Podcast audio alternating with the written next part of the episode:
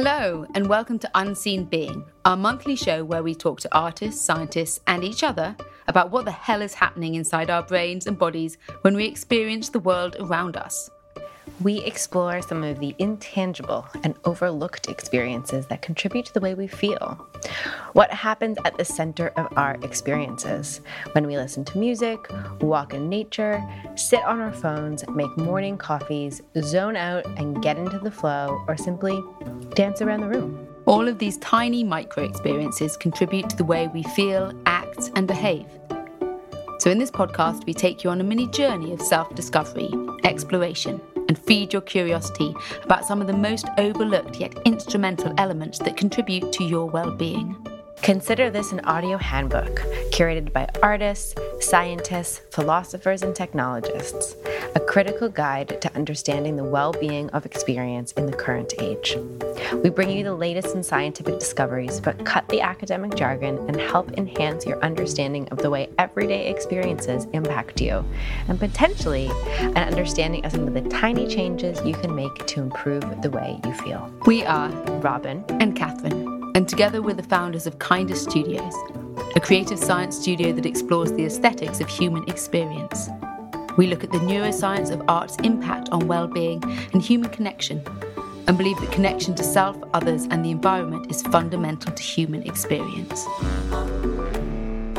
Welcome to this month's show, where the topic is all about the breath. It is such a powerful tool to completely shift our state of being. And while most people breathe about 15 times per minute, that means most of you will breathe 900 breaths over the course of this one hour show.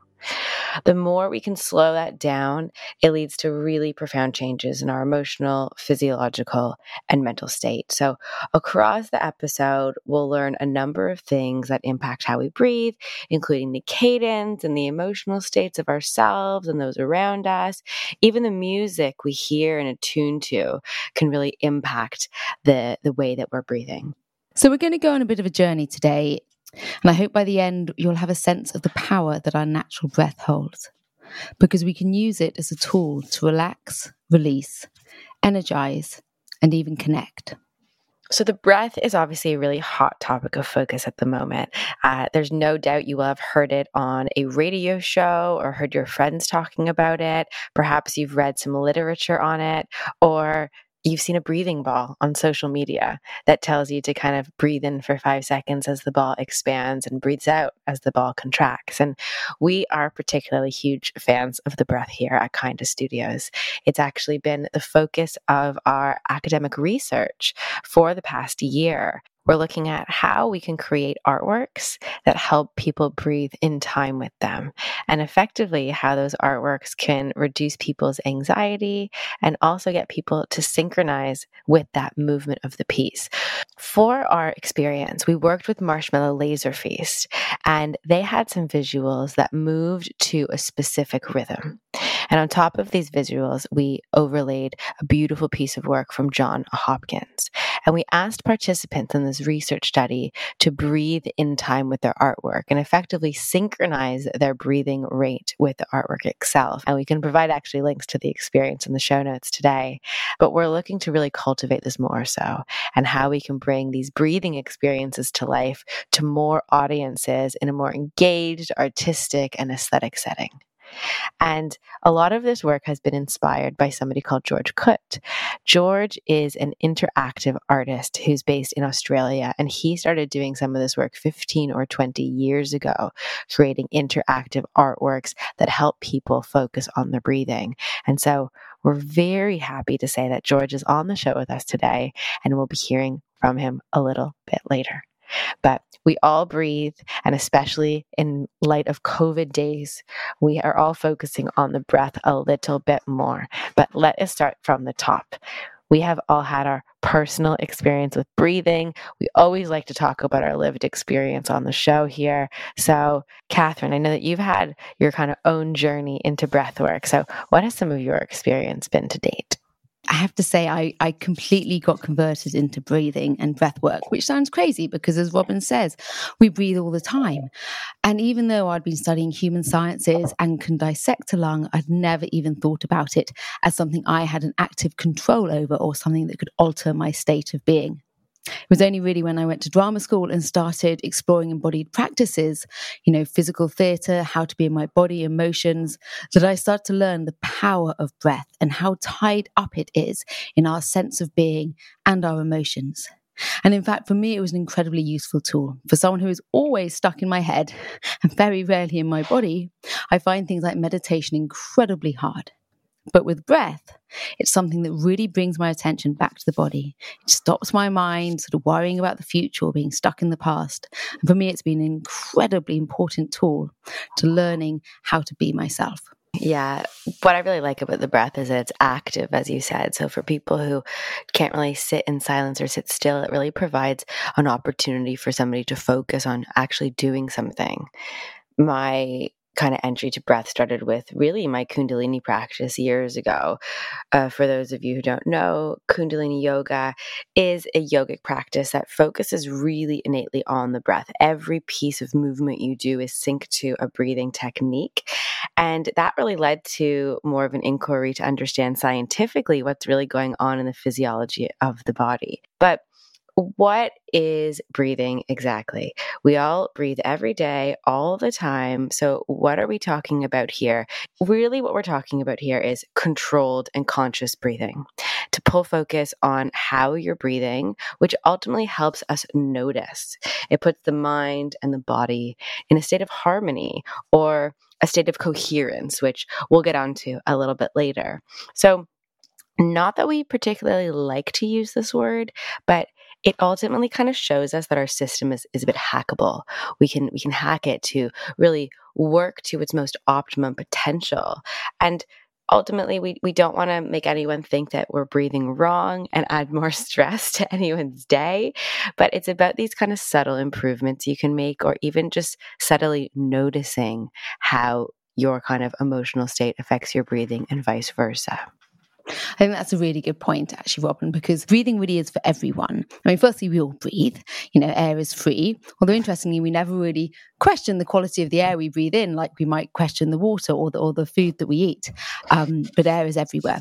But it's also a really intimate and sort of highly personal experience for all of us. And you realize that it can actually signal to you your emotional state. It can be a a way of checking in with yourself, bring you closer to yourself. And over time, you become aware of the shifts and the way that it affects how you're feeling, and in return, how you're feeling affects your breathing there are lots of, of breathing techniques. And well, perhaps you'd explain a bit where they come from. Yeah, so ultimately, breathing is an Eastern contemplative practice. These yogis have been practicing it for years and years and years. And generally, in the yogic tradition, it will be called pranayama. Pranayama ultimately is breathing into the body. Actually, there's kind of in yogic scripture, there's uh, literature to say that we all as humans have a finite number of breaths we're allocated per lifetime. So if we slow down how many times we breathe per minute, we'll ultimately live longer. And while that is obviously kind of an Eastern philosophical thought, there is a lot of science to actually support this that the slower you breathe, the healthier you'll be. So it's an interesting way to look at it. And now, as I said, there's loads of scientific studies that are backing this up and looking further into using breathwork as, for example, behavioral interventions for people, looking at how perhaps you can give these as courses of treatment instead of putting people on pharmacological drugs. Um, so there's loads of different breathing techniques. We'll get into some of them, but ultimately, diaphragmic breathing, where you're breathing into the belly, really helps with things like anxiety, depression, pain, and coping with stress. And we're really pleased that breathing seems to have really made it into like the mainstream popularized media. Some of you listening today may have read James Nestor's book, Breathe, The New Science of a Lost Art. And this book really popularized breathing, it seems, last year. And it really highlights, for example, how humans have changed over time, the fact that our jaw structures have changed because we don't chew as much as a result of processed foods, and because our jaws have all become smaller when none of us breathe properly. And it also looked at kind of the infamous mouth taping, which effectively asked the question um, should we be taping our mouths at night while we sleep to help us all train ourselves how to breathe through the nose, which kind of leads to maybe a question we should answer off the top here. You know, should we be breathing from the nose or the mouth? In James Nestor's book, he participated in a study where they basically did a week of, of mouth breathing and a week of nasal breathing. And so, what did they find in these, Catherine? And how can we kind of take learnings from this? They found that the forced habit uh, it sort of negatively impacted markers of health so his blood pressure skyrocketed his sleep apnea that's where you don't get enough oxygen while you're sleeping worsened he got a sinus infection and he also just felt awful and then one of the, my favorite results was that his snoring increased um, from just a few minutes a night to four hours a night. In short, his nervous system was a huge mess. Right. And so there are multiple reasons why people breathe through their mouth. You know, people have stuffy noses, deviated septums. A lot of the time when you lay down, it blocks your nasal passageway. And lots of medications can also cause nasal congestion. That is true. But um, what are the benefits of, of nasal breathing then? Well, if you think about it in short, your nose, I mean, it's designed for breathing. Uh, and that's, that's the first thing, really. So it works as a filter. Uh, it filters heat, it, uh, it treats the raw air, basically.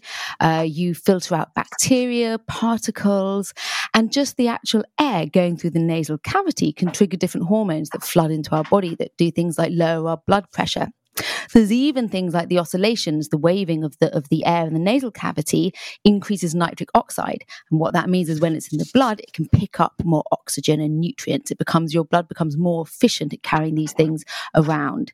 And there's all sorts of wonderful things from when you're singing and humming, which obviously increases this oscillation mm. and this mm. effect.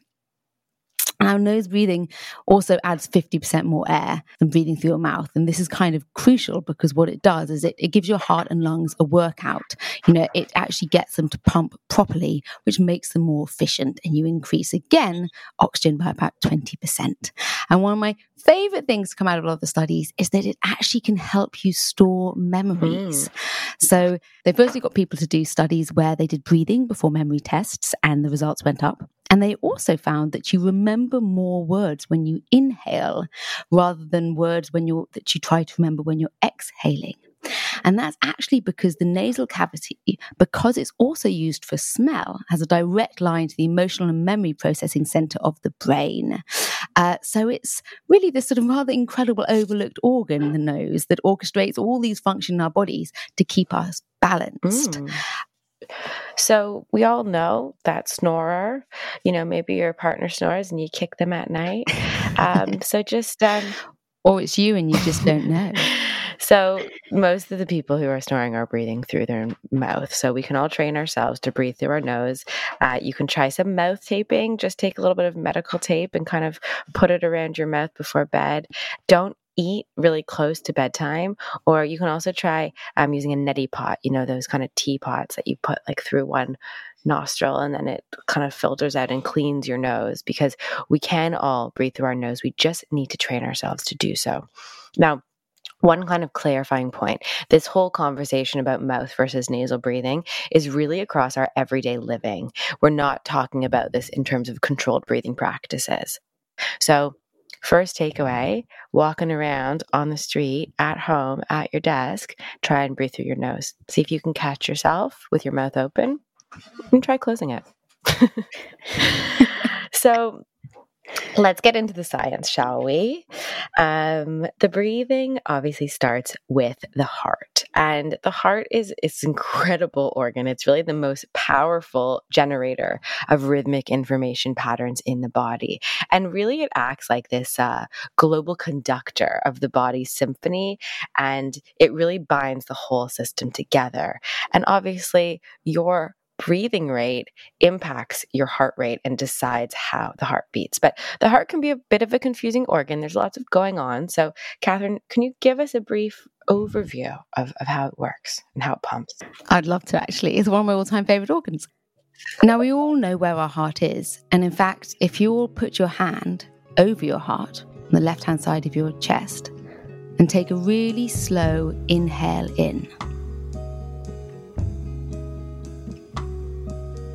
Now, if you can sense your heartbeat, you should feel it very slightly speed up on the inhale. And as you exhale, you should feel a very slight slow down.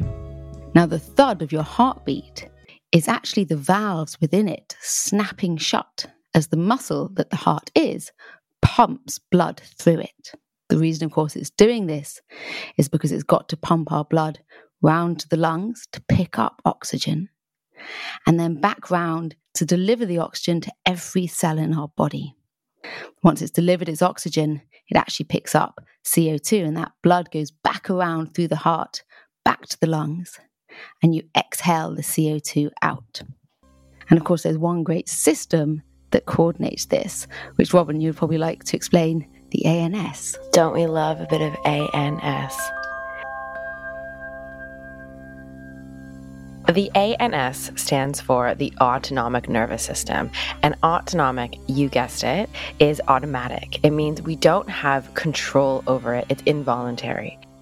This part of our nervous system controls things like the breath, our sweat response, our muscles, digestion, sexual arousal.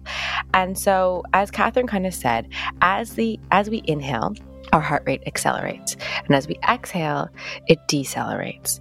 And this is connected with two sides of the autonomic nervous system the sympathetic nervous system, the fight or flight, the one that needs us to speed up and become alert, and the parasympathetic nervous system, rest and digest, the one that allows us to slow down, to renew, and to regenerate. And so every time we inhale, it activates this sympathetic nervous system. And every time we exhale, it activates the parasympathetic. That's why you might hear people talking about elongating or focusing on the exhales because it has this calming and restoring effect as we said, this autonomic nervous system is automatic, it's involuntary. And what makes the breath so unique is that it's the only function here under our voluntary control. Of course, we all do this unconsciously, but we can control it, which makes it a really powerful intervention tool. And so we see across a lot of scientific studies that are using breath work that it not only impacts subjective markers of stress, well being, anxiety, people's pain thresholds and tolerances, but it also increases features of cognition. It kind of opens up a clarity of a channel in terms of your body and mind. And so just remember we can really consciously intervene on this nervous system, which is which is pretty cool to think about it. So, this is why we see different breathing techniques used to regulate different emotional states. Because if we breathe faster, we can become energized. If we breathe slower, we can relax. And these is all related to that nervous system. And so, what are some of the most popular things that we see, Catherine? So, probably the most commonly used uh, type of breathing is just slow, long, deep breathing, where you breathe right into your belly. Imagine like a boat if you're trying to get to an island in a boat, you can take lots of small, short strokes. You'll get there, but it'll be pretty knackering and might take a while. Or if you take big breaths, so long, extended, deep strokes, you'll gracefully glide in a couple of strokes to where you're trying to get to. So, the main thing really is when you're inhaling, is to breathe into the belly. It should expand like a balloon most of us get it wrong and we breathe these short breaths almost into our shoulders. You want your whole diaphragm to be pushed down. That way, you're really maximizing oxygen intake, and it's shown to have huge benefits to your well being as you inhale, your belly should be expanding.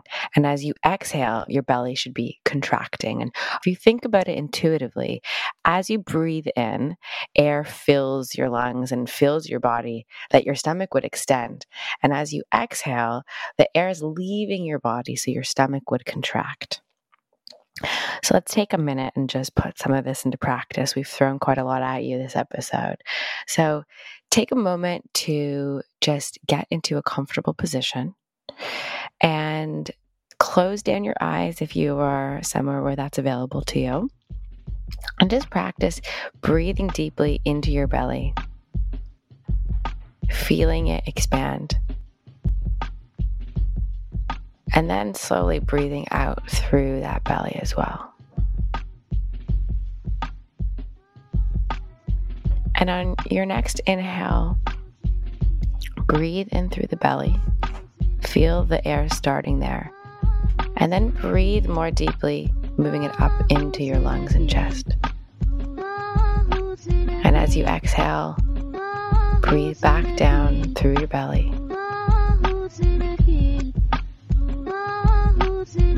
One more time, bringing that breath into your belly, feeling it expand, traveling up through your lungs, and cascading back down through your lungs and your belly So, this is how we should be breathing all the time belly expanding and then contracting with the inhale and the exhale. And what we just practice is a three part breath where you breathe in through your belly and then into your lungs and into your chest. And that will also help you breathe more slowly if you think about it in those three sections. And so, when we're breathing into our belly and our diaphragm, we're activating something called the vagus nerve. The vagus nerve is something you may have heard about. It's the longest nerve in the body made from thousands of fibers, 80% of which are sensory. It travels all the way from in between our eyebrows down to our pelvic floor. It's like the autonomic superhighway. And it really controls this parasympathetic nervous system.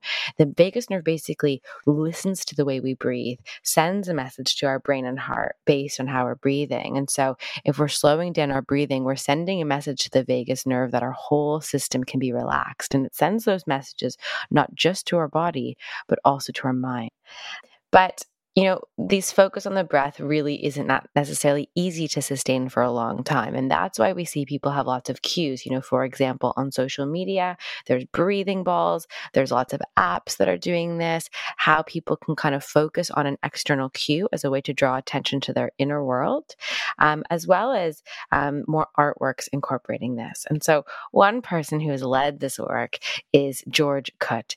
He is an interactive artist based in Australia, and he's been practicing artworks with the integration of breath for such a long time. And so we're so pleased to have him on the show today. My name is George Khut. I'm an artist in this area of um, interactive art and arts and health and I guess embodied interaction for the past 20 years. And yeah, that, that work really got started when I um, submitted a proposal to do my doctoral research to explore, um, I guess, creative arts applications for biofeedback technologies. I'd read about biofeedback the year before and was interested in this idea that it was um, an electronic signal that we use to control artworks that's modulated by changes in a person's nervous system. I was working with electronic art and really inspired by electronic music composers that you know have a sense of um, you know um, a kind of inner landscape that's revealed through sound. And so, this idea of an inner landscape that's literally modulated by your consciousness or aspects of your consciousness was really enticing for me. And I started making and evaluating my own experimental artworks George's work uses the breath in a completely integrated way. That means the artwork can't exist without the participant. He uses biofeedback techniques, which basically listen to the responses of a person's body, and then the artwork changes as a result of what the person is experiencing.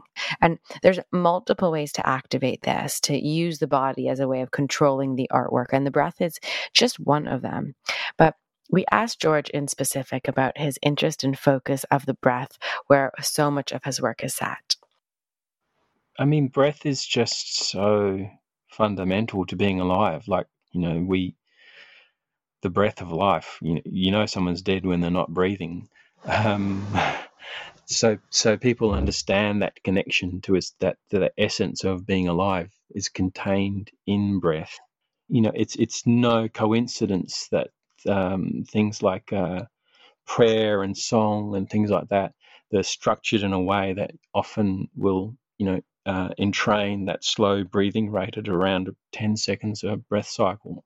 The phrasing of the singing and things like that is structured around to, to produce and elicit that kind of pattern. And that when you're in that space, in that parasympathetic activated space, your body's engaged in a kind of um, recuperation and healing and integration. So, part of the problem with a lot of the kind of um, stress induced illnesses we have is that our body's mind doesn't have that opportunity to, to process and integrate. So, yeah, I guess part of the effectiveness of these works that work with breath is one, they draw on something that's just intuitive to all human beings and at a poetic and aesthetic level. And then also from a kind of pragmatic level, it's helping people connect into themselves. I love what George talks about this connecting to ourselves because it's a core feature of a lot of the work we we've been doing in our recent study at Goldsmiths. I love this idea that George brings up about using it to connect to yourself because called connection is something that's very core to our studios. Now, George pulls inspiration from across different practices hum- human computer interface, science. Like us, he sees the value in being an interdisciplinarian. I grew up in an East Asian household, you know, watching East Asian cinema and visual arts and crafts. And so a lot of these things are kind of infused in the imagination that you you know you kind of receive growing up as a child. You know that kind of imagery you see in things like um, Buddhism and Taoism and Confucianism. I, I, grew up with these East Asian traditions, but actually, what really grabbed me was uh, a kind of a more of a Western empirical way of learning. So, learning by doing, and also um, somatic tradition of having an experience, literally feeling something in your body, and then having that experience structured in a way that you get some some kind of insight from that. And so wanted to work in a way where it was clear for people to see what was happening. I wanted some kind of transparency, and, and, these technologies of what you can measure in changes in heart rate or brain wave and breathing, um, they become a kind of the foundation that you kind of build your artwork on top of. And I guess the thing that I became really interested in was the autonomic nervous system. And that's really the heart of, of, of most of my works has been giving people some point of entry into this aspect of the nervous system and the extent to which they can learn to voluntarily move between these different ways, uh, these kind of different reflexes. I love this idea that George brings out that it was his desire for self cultivation that, that drove him towards science and his exploration, and then his own research and the construction of his experiences. I think this lived experience being paramount is so, so important. And through this quest, he's done so many amazing pieces of work. He actually talked to us about one of his earlier pieces, Cardiomorphologies. One of the earlier works is a piece called Cardiomorphologies. Um, the visual component of the work is a series of concentric circles. So it looks a little bit like a, a target or a mandala, and these circular forms expand and contract in time with your breathing. The earlier versions used a breath sensor worn around the person's chest, and also the increases and decreases in their heart rate you people would see and then hear sounds, synthesized sounds that were modulated by as you breathe in and as you breathe out, you'd see these forms projected on a screen in front of you, like a floor to ceiling height screen. So, kinesthetically, a, a big kind of mirroring response of feeling this shape expand as you breathe in and then contract as you breathe out. We made later adapted a version of that for an app that we've been testing at the Children's Hospital at Westmead called Bright Hearts, and that similarly uses this uh, image of circles that expand and contract and ripple and become harder or softer according to these changes in heart rate. Another uh, example is a project called the Heart Library Project. And that's uh, in that work, people lie on their backs in a specially made booth and they see a video projection of themselves on the ceiling and uh, there's these kind of dappled textures of color and light that move and surge like a tide that's again controlled by changes in the heart rate. The other interesting part of that was I would get people to do body maps. So I would give them a diagram of a body and I would get them, rather than talking about their experience, I'd get them first just to draw into it. So to draw on a part of the thinking and processing of experience that's before language. And so we'd collect these beautiful images and then people could then look at that image and then if they wanted to they could talk to us or other visitors about what those visual marks on the paper referred to in terms of their experience. George's pieces sound amazing and I can't wait to experience them ourselves one day. But it's not just our physiological responses that control our heart.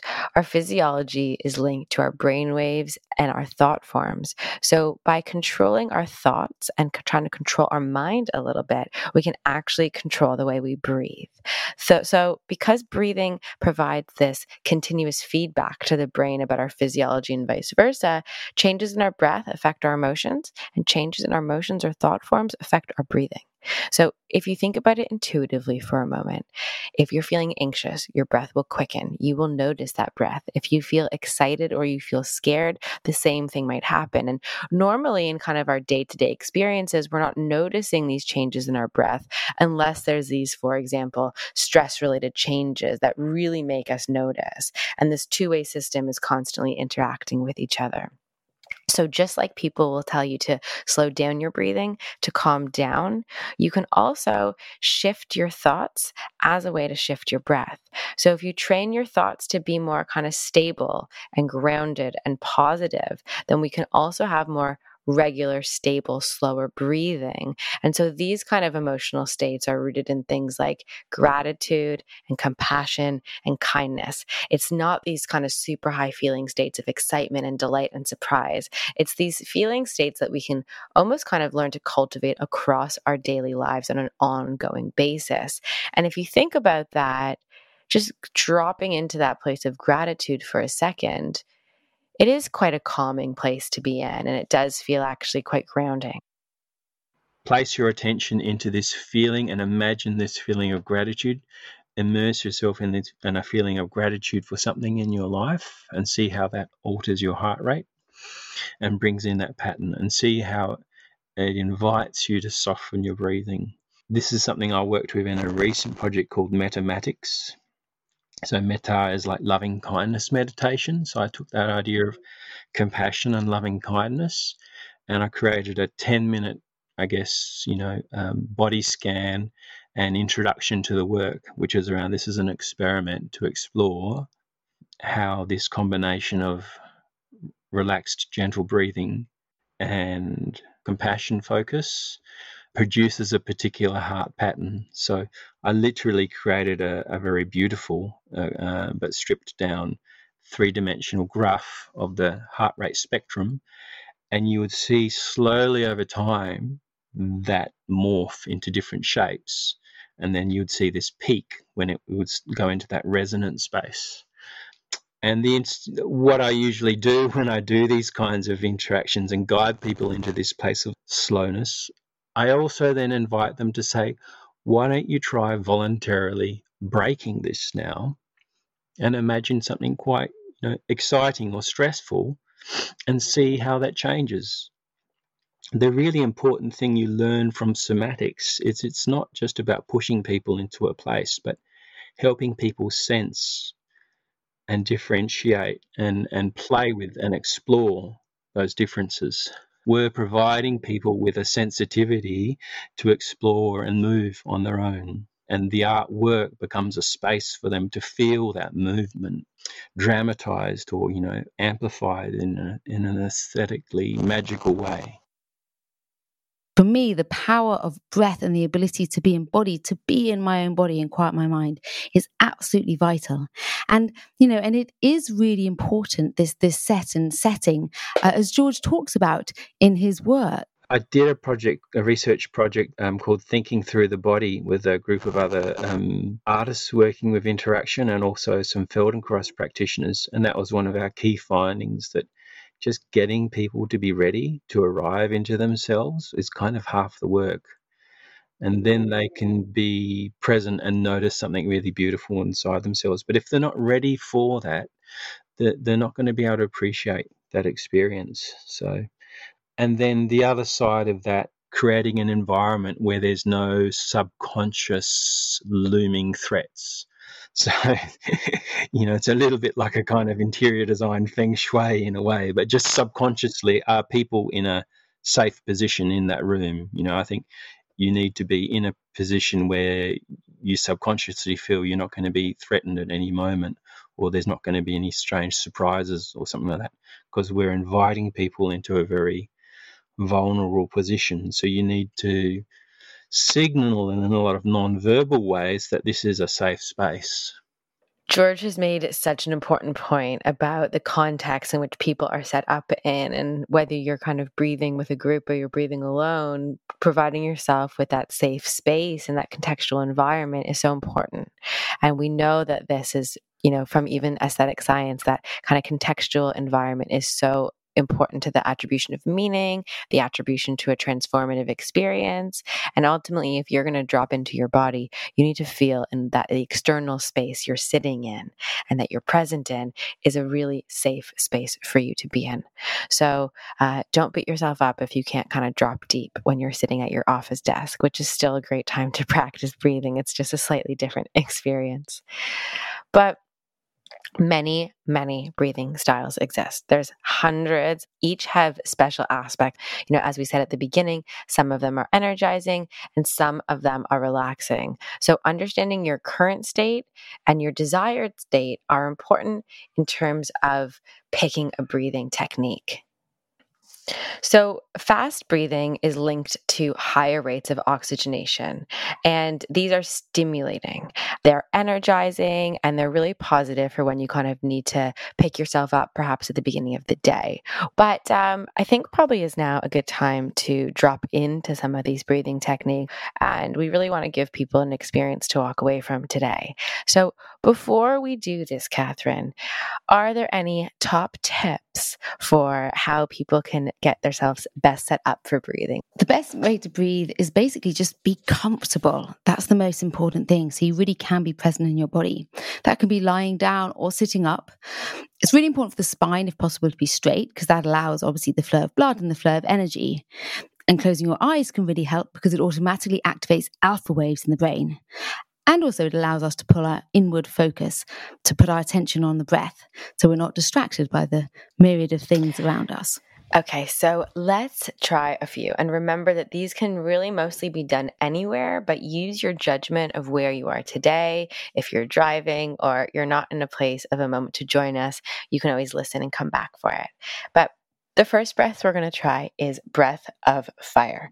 So, breath of fire is a fast, rapid breath. It's really good to use when you're needing to create some heat in your body. If you're into cold water swimming, breath of fire is great. Even just one to three minutes at a time is really useful to kind of shift that state and grab some focus. Breath of fire is a rapid inhaling and exhaling through the nose. And as we said before, as you exhale, your belly contracts. And it's almost as if your belly is snapping backwards. And so it's easiest to think about focusing on your exhales and snapping your belly back with each exhale. And it's a rather fast breath that sounds a little something like this. but you can go with your own time. So it's with the mouth closed through the nose, snapping of your belly back on the exhale, and then your belly passively moves outwards on the inhale. So we're going to put on a track and give everyone a little bit of experience of breath of fire. We're going to do it here together.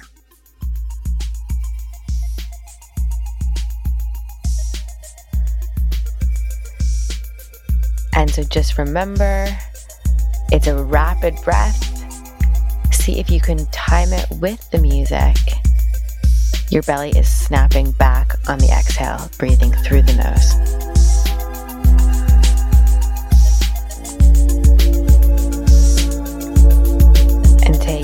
Deep breath in and deep breath out.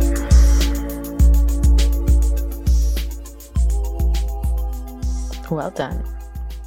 Okay, so Let's move on to kind of a different breathing practice.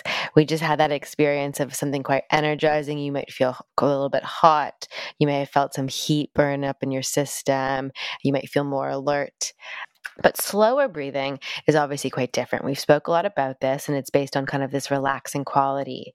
And so one of our favorite breathing styles to do that's rooted in slow breathing is coherence breathing. And this is the most widely cited uh, breathing style within scientific literature. It's the one that we used for our recent study. And coherence is really a state of harmony in the body. It's when our whole system is working in synchrony. And so this breathing technique helps activate that. It really enhances efficiency across our body, our minds, and our emotional systems. And so this breathing rate varies from each person, but generally speaking, for most people, it's a five or six second inhale and a five or six second exhale. And that's what makes coherence breathing so effective because it's so easy to do. You know, if you think about it, you could do it during a meeting, you can do it while you're at your desk. Some of you are probably already practicing it now. Let's just spend another brief moment for one more breathing exercise of coherence breathing where we're going to put on a track that's going to help us synchronize. And one more time, just get really comfortable. Sit upright if you can. Eyes open or closed is fine. And just breathing into that belly.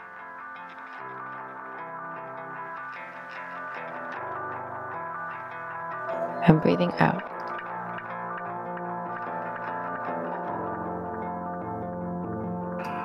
Inhaling. Exhaling.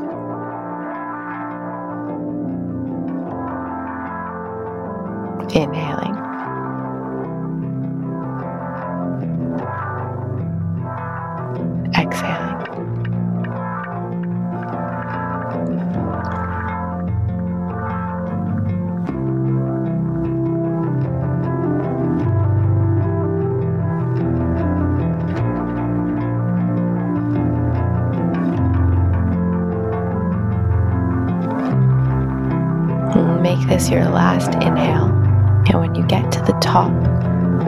Hold your breath slightly for a moment and exhale completely. And just notice the difference you may feel now versus in the previous breath we did, and how your body, your nervous system perhaps feels more relaxed, feels balanced, perhaps a bit cooler versus previously it was warmer. But as we said, there's also other ways to get the body into a state of coherence through our thoughts as well. And so, emotional coherence, this state of harmonious, sustained, self modulated, positive emotion, can also do the same thing for the body one thing George's work does so well is really uses technology as this facilitator. It uses technology as a way to draw people into their body using those kind of subtle cues that he's been speaking about that pull focus on a specific area of the body or a specific emotion you might be experiencing. This is kind of an interesting point of discussion because when we get to rising trends like the quantifiable self, people using their Apple Watches to track their heart rate and their HRV, it can actually serve as a bit of a distraction right? Absolutely. And Kinda Studios, you know, we we do believe in technology and we use it a lot, but to enhance our experience of the world, to you know, enhance our functioning as humans, what I like to call human first technology. And actually, if you think about it, you know, sound is a technology, isn't it?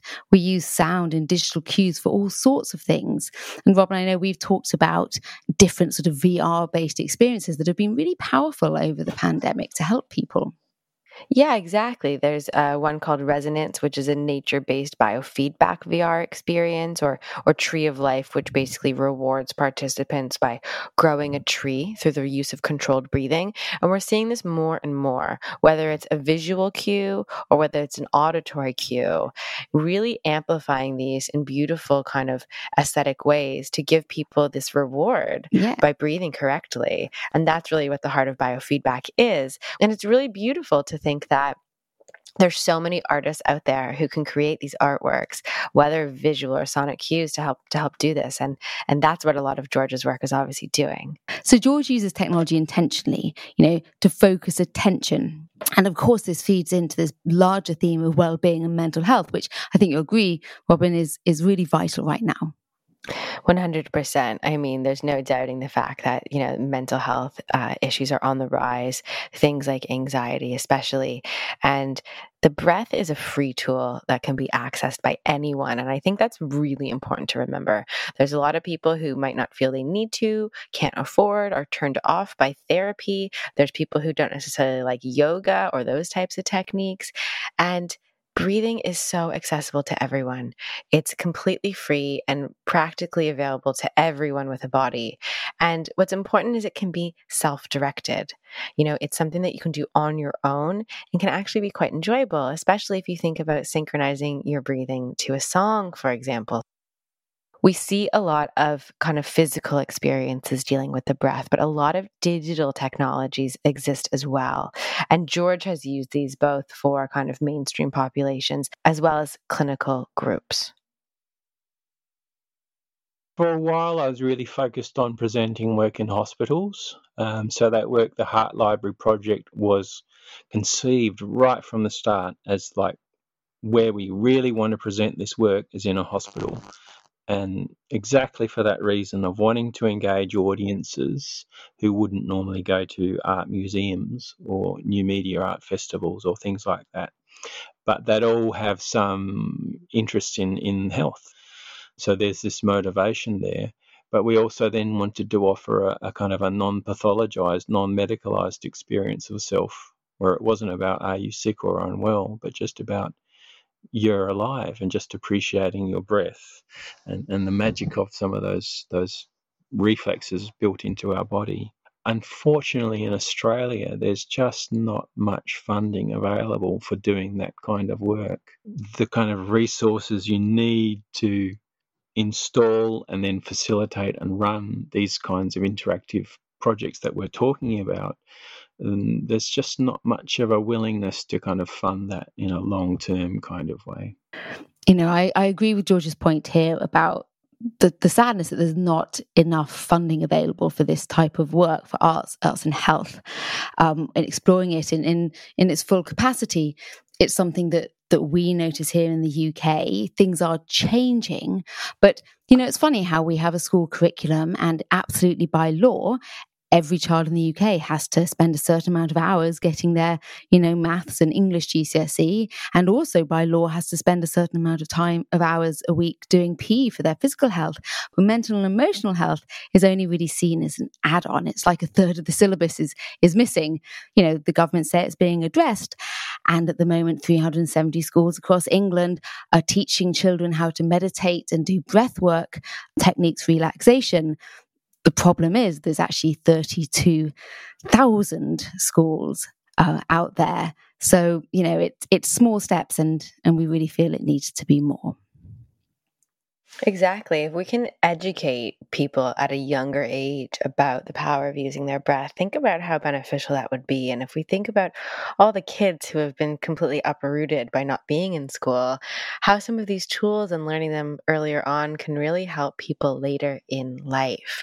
And I think the breath, if we think about it as this kind of beautiful, kind of constant movement, our body is always in movement through the breath. So, thinking about how you want to move through the world and also remember the impact that has on others. The way I breathe and the way I speak is going to impact the way Catherine's breathing and speaking when I'm with her. It's a sense of synchrony. So, it's a bit contagious. And so, it's not just this kind of interactive artwork that we can breathe a long time with. If we think about our life as this entire interactive experience where we're interacting with ourselves and others, it's interesting to think about how we can play with the breath and see how things in our life might continue to shift and change, just like a biofeedback artwork would.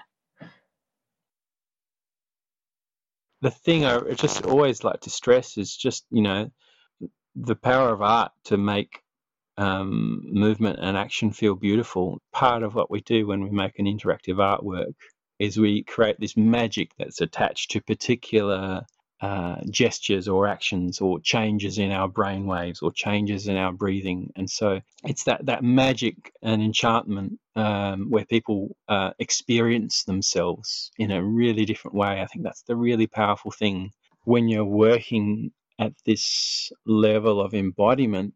Aesthetics and kinesthetics is so important in terms of how of people's engagement. So that's like you know artists uh, have so much to offer in that field in terms of what, how we work intuitively with creating those kinds of experiences and tuning in on particular sensations and um, translating them into movement, into sound, into color.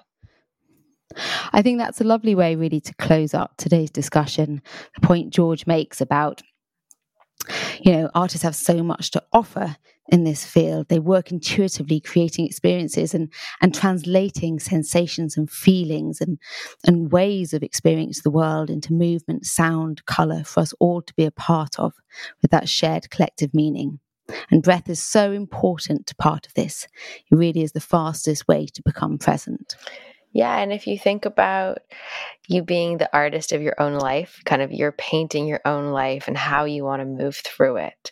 And so see how you can perhaps begin to use the breath as a way to paint perhaps broader, longer brush strokes with longer breaths and see how that works out for you. And you know, we obviously shared quite a lot of information with you here today. So thanks for listening. But if there's one takeaway we have for you, it's it's just start to notice. Bring a little bit more attention to the way you breathe.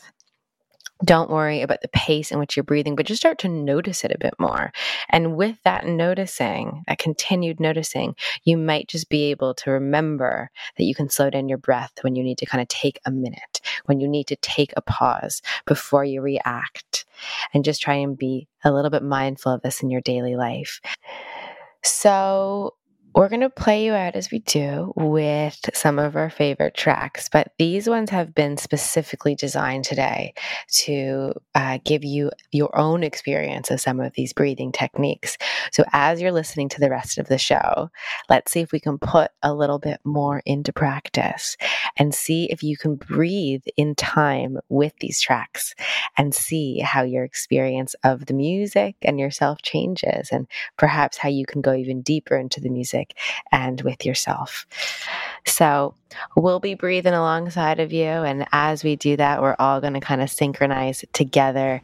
Our breath rates will synchronize and all our physiology will in all of our various spaces across the globe. And we'll chat more to you about what that synchrony means next month on Unseen Being. But for now, enjoy as you breathe through the music and the rest of your day, and we'll see you next month.